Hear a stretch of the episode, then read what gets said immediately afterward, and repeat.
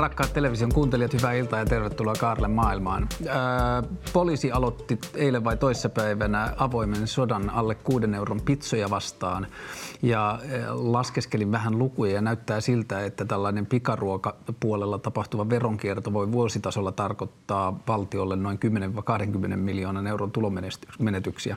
Samaan aikaan täysin lakien ja säännösten puitteissa tehtävä aggressiivinen veronkierto aggressiivinen verosuunnittelu korjaan saattaa aiheuttaa viimeisten arvioiden mukaan yhteiskunnalle jopa puolentoista miljardin tappiot vuositasolla. Tällainen toiminta ei välttämättä ole kovin helposti suitsittavissa lailla ja säädöksillä.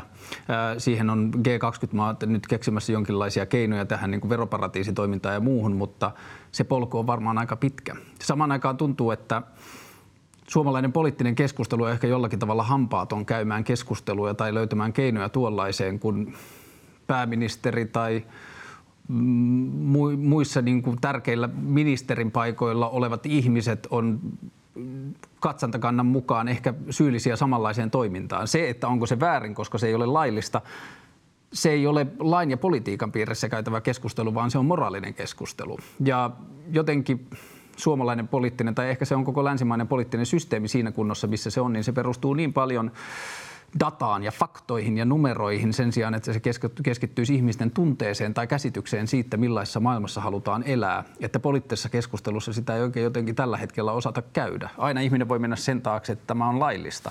Ja esimerkiksi jos ajatellaan tällaista aggressiivista verosuunnittelua ja veroparatiisitoimintaa, niin näiden yritysten edustajat harvemmin puolustaa toimintaansa tai kertoo, että he eivät halua elää sellaisessa hyvinvointiyhteiskunnassa, minkälainen, minkälainen me ollaan rakennettu tai millä tavalla he haluaisivat muuttaa sitä. Ja jotenkin mä oon niin kuin jäänyt kaipaamaan sellaista keskustelua, että millä tavalla maailmaa voitaisiin vietä, viedä sellaiseen suuntaan, millä tavalla yhteiskuntaa voitaisiin tuoda sellaisia ääniä ja keskustelun tapoja, jossa se muutos on jollakin tavalla enemmän niin kuin tahtotiloihin ja tunteisiin perustuviin asioihin pohjautuvaa. Ja mä lähdin sitten miettimään näitä asioita ja mitä enemmän mä mietin, niin sama nimi alkoi toistumaan mulla ajatuksissa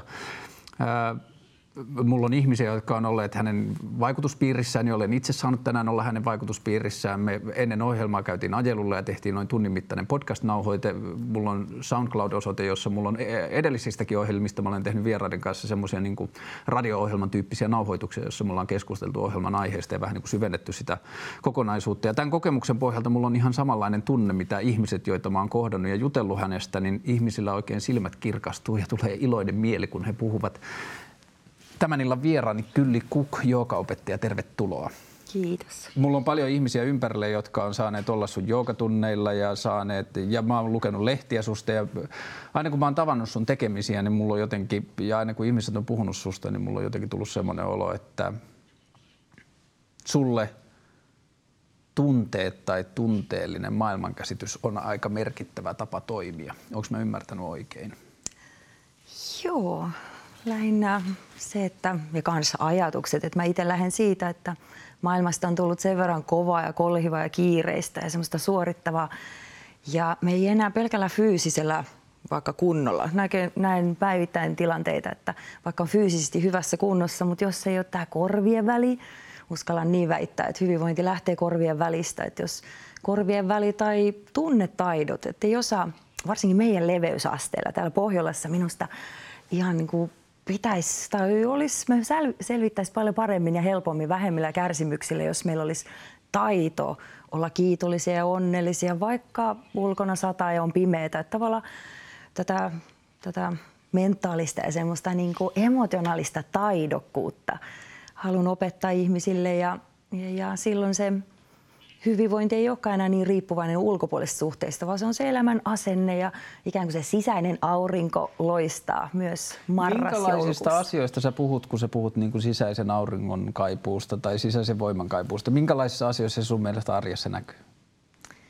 Mun mielestä se näkyy kaikessa. Tietenkin ei pelkästään sisäisestä auringosta, lähinnä sillä yritän sanoa, että ei ulkoistettaisi meidän hyvinvointia ja mm. onnellisuutta mihinkään säähän tai ihmissuhteeseen tai rahatilanteeseen tai maailman politiikkaan, vaan että, että mitä enemmän tehdään töitä oman niin kuin hyvyyden ja rakkauden ja suvaitsevaisuuden ja armollisuuden kanssa, koska sehän muuttaa asenteita, miten me suhtaudutaan ylipäätänsä maailman tilanteeseen ja, ja elämään. Ja, että semmoinen lämpö ja rauha ja läsnäolo, se tuo niin paljon jotenkin semmoista hehkoa ja semmoista armollisuutta meidän arke, ihan jokapäiväisen arke, aamusta iltaan. Ja, ja sen taidon opettelu, eli silloin jos tulee, kun jokaisen elämässä on kolhuja ja stressiä ja sellaista, mutta me ei oteta sitä niin, niin kuin vakavasti. Tai meillä on ikään kuin työkalut ja keinot, millä me, millä me silti nukutaan hyvin ja säilytetään mielen rauha ja rakkaus ei katoa ja pilke silmistä ei katoa, vaikka olisikin ympärillä kaaosta ja sotaa. Ja... Ymmärränkö mä oikein, että se sun ajatus on vähän niin kuin semmoinen pohjavire tai pohjasävy tai niin kuin se semmoinen jotenkin äänensävy sille tavalle, jolla me niin kuin maailmaan tai siitä tuleviin asioihin suhtaudutaan? Joo, tavallaan, että näkee kaikissa merkityksellä, näkee kaikki asiat merkityksellisenä. Ja mä ainakin itse uskon niin syvästi hyvyyden ja rakkauden ja, ja kauneuden voimaa, että jotenkin siihen värähtelyyn. Ja, ja, ja mitä enemmän, niin kuin Buddhakin joskus aikoinaan sanonut, että onnellisuus on, tai onni on hyvyyden paljoutta, eli lisäämällä hyvyyttä, koska kuitenkin ympäristö koko ajan haluaa meitä vähän niin kuin saada mieleltä ja sydämeltä ja keholta ja henkisesti ikään kuin kahleisiin ja vähän niin kuin pakkopaitoihin, kun niitä esteitä ja lukkoja ja tilanne maailmassa on nyt, mikä on, että moni helposti masentuu ja musertuu ja vetää kyyryn selkään. Mutta näkisin, että maailma niin kovasti kaipaa just nyt lämpöä, läsnäoloa ja sitä, että otetaan nyt ne henkiset muskelit käyttöön ja suoristetaan selkämme ja, ja tehdään jokainen parhaamme. Jos me ajatellaan, että meidän yhteiskunnan niin kuin se jotenkin perusrakenne tai se tapa, millä yhteiskunta toimii tai se arki muodostuu tosi paljon öö, meidän työelämä. Ja, ja, ja jos puhutaan nyt vaikka vallitsevista asioista, tämmöisistä pakolaiskeskusteluista tai muista asioista, niin se koostuu hirveästi jotenkin aika etäällä meistä ja isoissa rakenteissa tehtävistä päätöksistä. Mutta sielläkin on sitten ihmisiä ja siellä on kansanedustajia ja siellä on niin kuin, päätökset tulee ihmisten läpi. Niin onko sulla joku semmoinen ajatus, että onko se tapa, jolla sä ajattelet maailmaa, niin onko nykyyhteiskunta jollakin tavalla konfliktissa sen kanssa? Joo, kyllä meidän niin kuin, ylipäätään maailmassa arvostetaan niin paljon semmoista suorittamisen ja kovuuden ja rahaa ja vallan ja niin kuin sellaista maailmaa, mutta näkisin, että nyt just nimenomaan kaivataan semmoista enemmän niin kuin pehmeämpää, lempeämpää hyvyyden maailmaa sinne rinnalle tavallaan, että ne ei poissulje, koska jos se sanoo, että tulla vahvaksi, mutta pysyä pehmeänä. Että näkisin, että just no kiinalaiset puhuu yin ja yangista ja lujuudesta ja lempeydestä. Että tavallaan niin kuin sen rinnalle maailma kaipaa nyt hyvyyttä ja lempeyttä, kaiken sen kovuuden ja suorittamisen. Mutta nämä on aika korkeita, nämä on niin kuin kattotason käsitteitä. Mitä se tarkoittaa käytännössä? Mitä se Ihan tarkoittaa ihmisten arjessa? No itse ainakin näen sen tilanteen sillä lailla, että jos ihminen, että vaikka leikitään, että se arv, tai ei leikitä, se on totuus, että ihmisten arki lypsää meiltä energiat. Eli kun me koko ajan töissä annetaan, annetaan, suoritetaan. Ja jos ei pidä itsestään huolta, että ei löydä sitä töiden jälkeen vaikka tai koulupäivän jälkeen sitä voimaa, Toki se voima lähtee siitä, että näkee itse tosi ainutlaatuisena ja tärkeänä ja ymmärtää, että jos mä en pidä itsestään hyvää huolta, mulla todellakin mä, mun lihakset on kireänä ja päässä veri ei kierrä ja suolisto ei toimi. Eli tavallaan jos ihmisen se fyysinen hyvinvointi rappeutuu niin paljon ja, ja se vetää koko sen mentaalisen ja kaikki nämä henkiset ja emotionaalisetkin tasot alas, sitten helposti ihminen alkaa just katsella mulkoille ja vähän niin kuin se on, tulee semmoista tyytymättömyyttä ja happamuutta ja epäystävällisyyttä, joka sitten taas leviää kotiin ja työpaikoille ja koko yhteiskunnassa. Näkee, että niin paljon on pahoinvointia. Ja nyt mä näkisin, että tosi tärkeää ottaa vastuu itsestään, että alkaa nyt pitää itsestään hyvää huolta, todellakin hengit, hengit, koska stressi ja kiire tekee sen, että ihminen ei hengitä kunnolla. Me tiedämme, mitä käy ihmisillä, jos viiteen, kuuteen minuuttia ei hengitä. Me kuollaan. Mm. Ja nyt meistä tulee vähän sellainen väsyneitä, just, just vähän niin kuin monen elämästä on tullut semmoista taistelua ja semmoista jarrut päällä selviytymistä arjen askareista, mutta kun ei sen tarvisi olla niin. Että pienillä toimenpiteillä, että vaikka oikasta ryhdiä, venytellään vähän kylkeä, ihan vaikka telkkaria katsoessa pystyy hyvin venyttelemään kyljet ja keuhkot auki, että se henki kulkisi paremmin, että ei ole sellaista, että elämä ahistaa. Mennään vielä enemmän konkretiaa. Leikitään semmoinen ajatusleikki, että kyllikukista tulisi sattuman kaupalla kansanedustaja. Okei, okay, huh.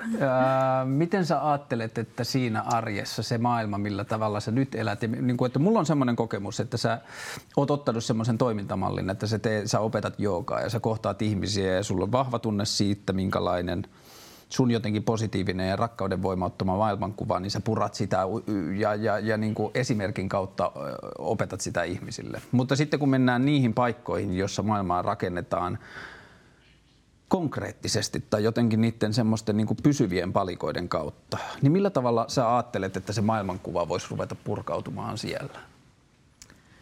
En tiedä, ymmärsinkö kysymyksen oikein, mutta mä kyllä mm, puuttuisin koulussa just, että onneksi nykyään koulussa jo aletaan opettaa just työkaluja, annetaan lapsille, miten, miten saadaan mieli levolliseksi, eli on mindfulness-taitoja opiskella ja tämmöistä. Tiedän, että monet life coachit käy käy puhumassa lapsille. Just, se on jotakin semmoista, mitä sä ajattelit, että sitä pitäisi alkaa opettaa jo alasteelta lähtien.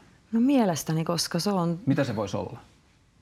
No mä ainakin, mä lisäisin liikunnan määrää todella paljon todella paljon niin kuin ihmisten elämään, koska todellakin se, että me istutaan itsemme ihan niin kuin nuutuneeksi ja väsyneeksi, se heijastuu kaikkeen sitten todellakin taas keho ja mieli on yhteistyössä ja jos kehosta ei pidä hyvää huolta, silloin se mieli menee myös masentuneeksi ja väsyneeksi ja, ja ilottomaksi ja niin edelleen. Ja onko se asia itseisarvoinen, että liikuntaa enemmän vai ajattelet että sillä niin kuin opetetaan ihmisille se liikunnan niin kuin kuuluminen semmoiseen aktiiviseen arkeen. Kyllä, että se kuuluu niin kuin perus, vähän niin kuin sama itsestäänselvä juttu kuin hampaiden pesu. Eli mun mielestä liikunnan ja mielen rauhan, oli siis sitten meditaation tai hengitysharjoitusten kautta. Että minusta se on ihan niin kuin kansalais semmoinen niin kuin taito, että miten täällä Pohjolassa selvittäisi paljon paremmin. Miten muuta se voisi olla, jos ajatellaan kouluja? Tai millä tavalla se, miten sä näet koululaitoksen nyt, niin mitä muuta se voisi olla? Sä saisit ö, vapaat kädet uudistaa suomalaista koulua. Siitä ei ollut puhetta kyllä. Tämmöistä asioista keskustella en ole miettinyt, koska jotenkin mä tykkään, mä en ole niin suurien linjojen tavalla, että mä tykkään jotenkin, että tai näen sellaisen asian kanssa, että niin pitkään kuin ihmisten päässä se kaos ja niin sanotusti sotatilan, vaikka vatsassakin, että jos siellä on vatsahaava ja ärtynyt paksusuoli ja mitä meille stressantuneille ihmisille on, että se on vähän niin kuin sotatila tulevis päällä, niin pitkään kuin tämä ikään kuin tämä mikrokosmos, jos me ei edes handlata sitä, ei tule kyllä maapallolta loppuun sodat, koska ihmisten kaikki, kaikkien mielet on konfliktissa ja kehot voi huonosti. Eli mä kyllä, niin, en vastannut suoraan kysymykseen, mutta sanotaan näin, että että ihmisten tietoisuutta, koska niin me tankataan tosi paljon pään tietoa. Me opiskellaan kaiken maailman fysiikan lakia ja matikan kaavoja ja vaikka mitä, mutta ihan se, että tutustu elämäsi tärkeimpään ihmisen itseesi, että miten meidän mieli ja keho toimii. Ihan semmoiset mun mielestä moni ihminen tietää niin paljon itsensä ulkopuolelta, mutta ei tiedä että vaikka, että missä on maksa ja miten paksusuoli toimii. Me puhuttiin sun kanssa paljon, niin kuin aikaisemmassa keskustelussa me puhuttiin tietoisuudesta ja jopa valaistumisesta onko se sulle joku semmoinen asia, joka onko se tiiviisti yhteydessä, onko se jopa sama asia vai lähteekö se niin kuin itsensä tuntemisesta tai sen it, niin kuin, onko tietoisuus sulle itsensä tiedostamista? Kyllä mä näen, että, tavallaan, että se tietoisuus tai se meidän sielu, että tavallaan, mutta et verrattiin siitä, että sielu on kuin aurinko, joka paistaa Joo. aina, mutta sitten siellä sen sielun valon ja sen tietoisuuden edessä saattaa olla tosi paksuja pilvikerroksia. Toisten Varsinkin kans, jos lapsuudessa ei ole saanut mitään kannustusta ja kehua päinvastoin, sulla on koko ajan sanonut, että sä et riitä mihinkään, sä oot ihan saamaton ja luuseri. Totta kai se kerää semmoista pilvimassaa sen upean, ainutlaatuisen sielun tiellä, mutta sitten kyse onkin ihmisenä kasvusta ja kehityksestä, että että tullaan tietoiseksi, että ollaan sieluja ihmiskehoissa ja mikä on elämän tarkoitus. Se ei varmaan ole se, että on se vaan se raha ja valta ja niin mikä edelleen. Se vaan. Mikä no se elämän tarkoitus on? Mä tykkään mielikuvista, että tykkään vaikka nyt jos tähän, tähän heittää metaforan timantista, että timantti on hiili, alkuaine, timantin alkuaine on hiili, mutta kovassa puristuksessa ja kuumuudessa siitä tulee timantti. Ja timantti sinänsä ei ole vielä mistään kotoisin, mutta sitten kun sitä ruvetaan hiomaan ja kiillottamaan ja niin edelleen, sitten se ikään kuin jalostuu se Joo. raakamateriaali. Että näen kanssa, että ihminen on, sillä on valtava potentiaali nostaa siihen oman voimaan ja viisauteen ja kulkee pää pystyssä, rinta rottingilla ja todellakin niin kuin hyvyyden ja hyvyyden, hyvyyttä ja rakkaus, tai hyvyys ja rakkaus semmoisena peruspunaisena lankana mutta niin paljon meillä on pelkoja, kahleita, esteitä, kaiken sen upeuden ja potentiaalin edessä. Ymmärrätkö siis, että se elämän tarkoitus on tehdä sitten timantista niin kaunis ja hyvä kuin se on mahdollista? Joo. Miten sä erotat sitten, jos sä kilottelet sitä timanttiasi ja, ja, ja niin kuin teet siitä jotenkin, haet sitä potentiaalia, niin miten sä erotat sen hetken, kun sä pidät itsestäsi huolta tai olet itsekäs? Hmm. No terve itsekkyys. Mun mielestä sekin, että on jotenkin uhri ja marttyyri, että nyt kaikki muut, että itse on hyvinvoinnin tai itsestä huolestumisen listan viime niin kuin ihan siellä pohjamudissa, että kaikki auton katsastukset ja kotiin villakoirat, jos menee etukäteen. Sitten tarkoittaa niin, että ihmisestä tosiaan, kun silloin ihminen vaan kadottaa niin paljon voimaa ja silloin se menee esimerkiksi väkisin puurtamiseksi. Että voi leikkiä, että mä oon tosi hyvä äiti, kun mä huolehdin nyt kaikki, mutta se äi, se äiti saattaa olla sit niin vihanen ja äkäinen ja hapan, mutta silloin jos se äiti ottaisi itsekkäästi itselle sen vaikka sen kymmenen minuutin aikaa ja hengittelisi ja rentoutuisi ja vähän venyttelisi ja niin edelleen. Eli joo, se äiti on jotenkin mun mielestä se kaikki arjen toiminnat hoituu paremmin silloin, kun on itsellä sitä energiavoimaa. Että se ei ole semmoista päälle liimattua, että mä nyt yritän tässä selviytyä, ja, vaan että se tapahtuu itsestään silloin, kun veret kiertää ja ja ihmisillä on sitä Eli se, jo, kun siis tämä kuulostaa just siltä, että, niin kuin, että niin monet ajatukset, mitä meille Suomessa on ihan lapsesta asti tankattu, että rukoile ja teet työtä ja, ja, ja, ja kellä onni on se onnen kätkekö ja niin edelleen. Ja sitten kaikki se puhe, joka on jotenkin siitä poispäin, niin se laitetaan vähän niin kuin hömppänä pois. Mutta näet sä sen sillä tavalla, että että sä puhuit aikaisemmin mun mielestä tosi hienosti siitä, että, että pelkästään se, että kun talvi tulee, että kuinka mukavaa ihmisellä on olla niissä vaatteissa, mitä se kylmyys ja se kalseus vaatii. Että se, että ihmisellä on hyvä olla itsensä kanssa noin niin kuin per, niin kuin perustavanlaatuisesti, niin onko sun ajatus sitten se, että, että jos ihminen pitää huolta siitä omasta hyvinvoinnistaan, niin se on sitten se asia, joka loppujen lopuksi tulee vaikuttamaan niihin päätöksiin ja suuntiin, mihin se maailmaa tai niin kuin ympäristöään vie? Mä itse uskon, Uskon näin, koska jos ihminen ei viihdy edes omissa nahoissa, silloin on tosi vaikea, vaikka olisikin ihana parisuhde ja terveet lapset ja kaikki menisi hyvin ja, ja töissä, mutta et jos omassa kehossa, omassa ikään kuin tässä sielun kodissa, temppelissä, kulkuvälineessä on paha olla, ahistaa, pipoa kiristää ja selkä on kipeä ja ummetusta ja polvea kolottaa, silloin on tosi vaikea olla sillä niin oikeasti aidosti vilpittömästi onnellinen ja toisillekin hyvyyttä ja rakkautta toivottaa. Se elämästä tulee semmoinen me ikään kuin sielu, joka on villi ja vapaa ja huoleton, se joutuu vankilaan. Mm. Ja tuommoisessa vankilassa ei ole hyvä olla, ei kenelläkään. Mutta nyt kun tehtäisiin tehtäis tilaa keholle, että on tila hengitellä ja on, koska mun mielestä se ahtaus, se tuo just semmoista, että on erillisyys, sinä olet erillä, mutta jotenkin mun mielestä yhteiskunta ja maailma tarvii sitä yhteenkuuluvuuden, yhteen hiilen puhaltamisen tunnetta. Mutta mä en ainakaan itse, voi olla, että on niin fyysinen ja pinnallinen tyttö, mutta ainakin niin kuin näen koko ajan, että sen, että jos ihmisten se fyysinen hyvinvointi ja jos se kehossa viihtymättömyys, kyllä se heijastuu perhe, perhesuhteisiin ja, ja, ja yhteiskuntatyöpaikoille. Ja kun, kun mulla on vähän semmoinen olo, että tota, että tässä yhteiskunnassa on aika paljon rakenteita, jotka estää just tuota, että on maiden rajat ja kun ihmiset liikkuu Euroopassa, niin niistä yhtäkkiä tulee maahanmuuttajia tai pakolaisia. Ja, ja on paljon semmoisia karsinoita ja on poliittisia puolueita ja kaikkia semmoisia niin lokeroita, mihin ihmiset kuuluu ja jotka määrittää sitä – että kun sä puhut yhteydestä tuolla tavalla, niin mulla tulee heti ensimmäisenä mieleen, että se miten jotenkin arki on rakennettu, niin se ei hirveästi tue sitä ajatusta.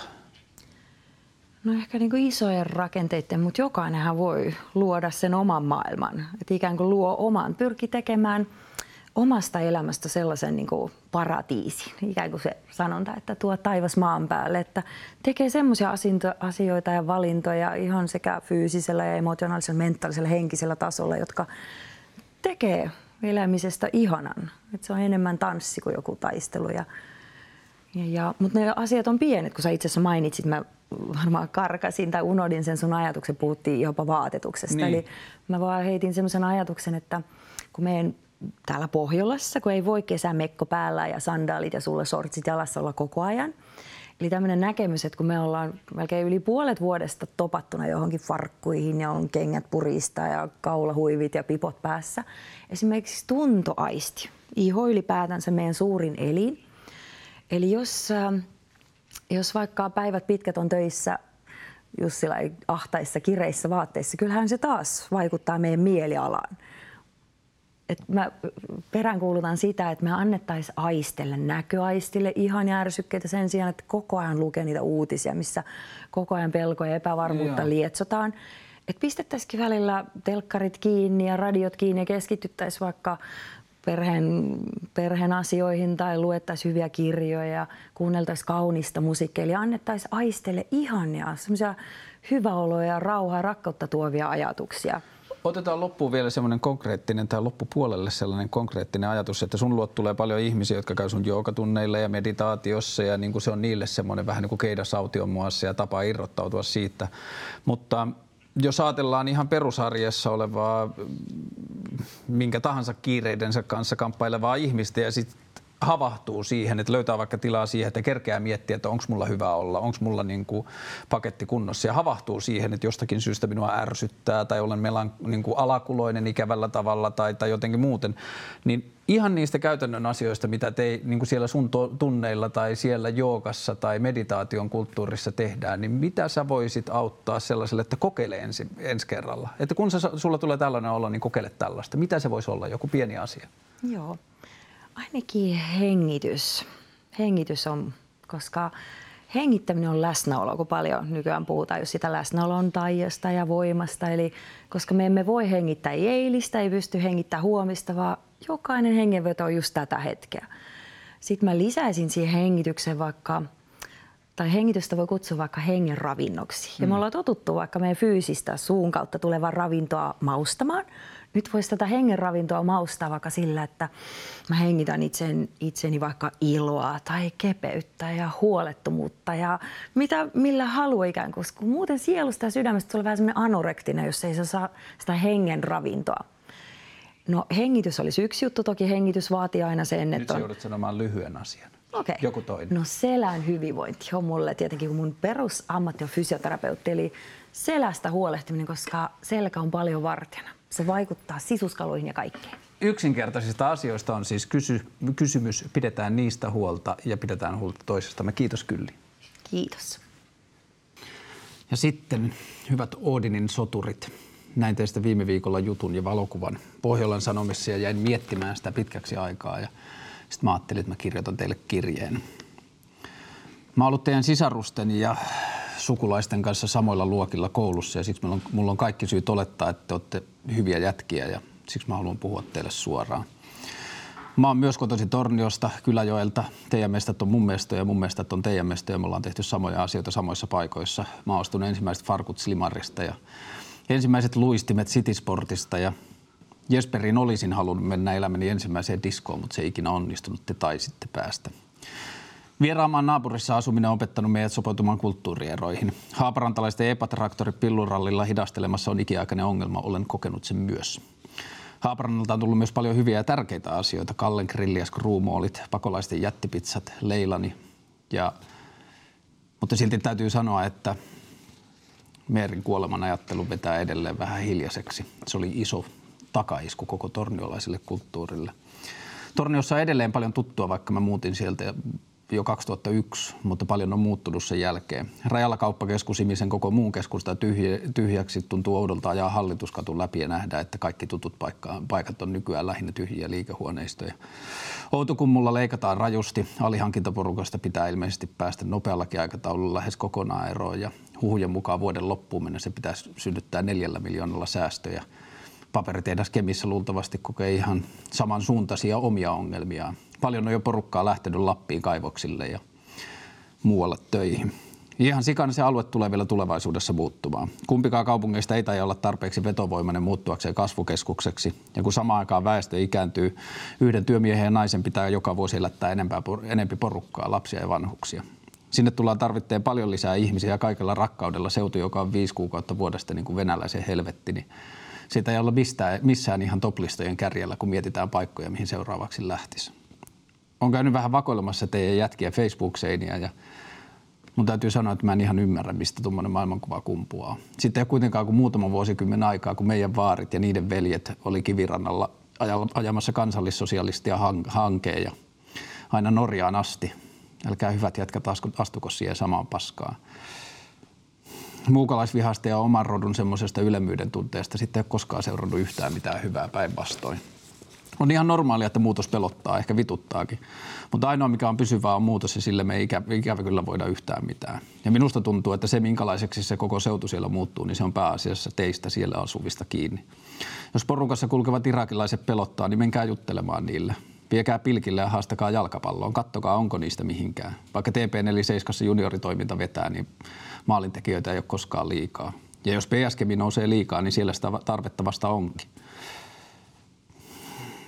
Miettikää, mikä ero sillä, kun just sinne tulee uusia tyyppejä. Ja jos siellä on vastassa hymyileviä äijiä jalkapallon kanssa tai tuommoisia ja pilottitakkisia armeija- ja pelkokuvastosta repästyjä hirvityksiä tai tuommoinen pelottava sakki, niin miettikää minkälainen ero sillä on sinne saapuvalle jätkälle. Ja ihmeitä jännitteitä syntyy.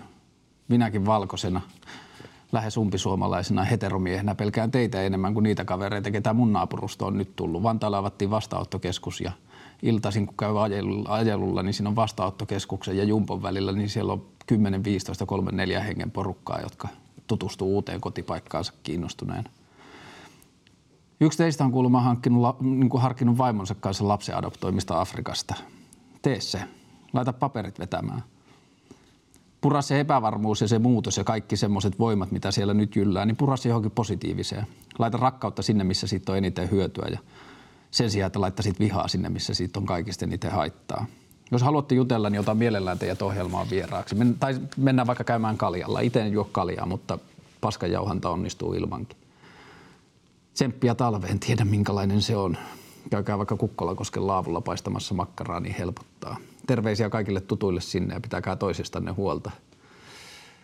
Kaikki arki muuttuu varmasti. Kiitos tämän viikon lähetyksestä ja hyvää illan jatkoa ensi viikkoon.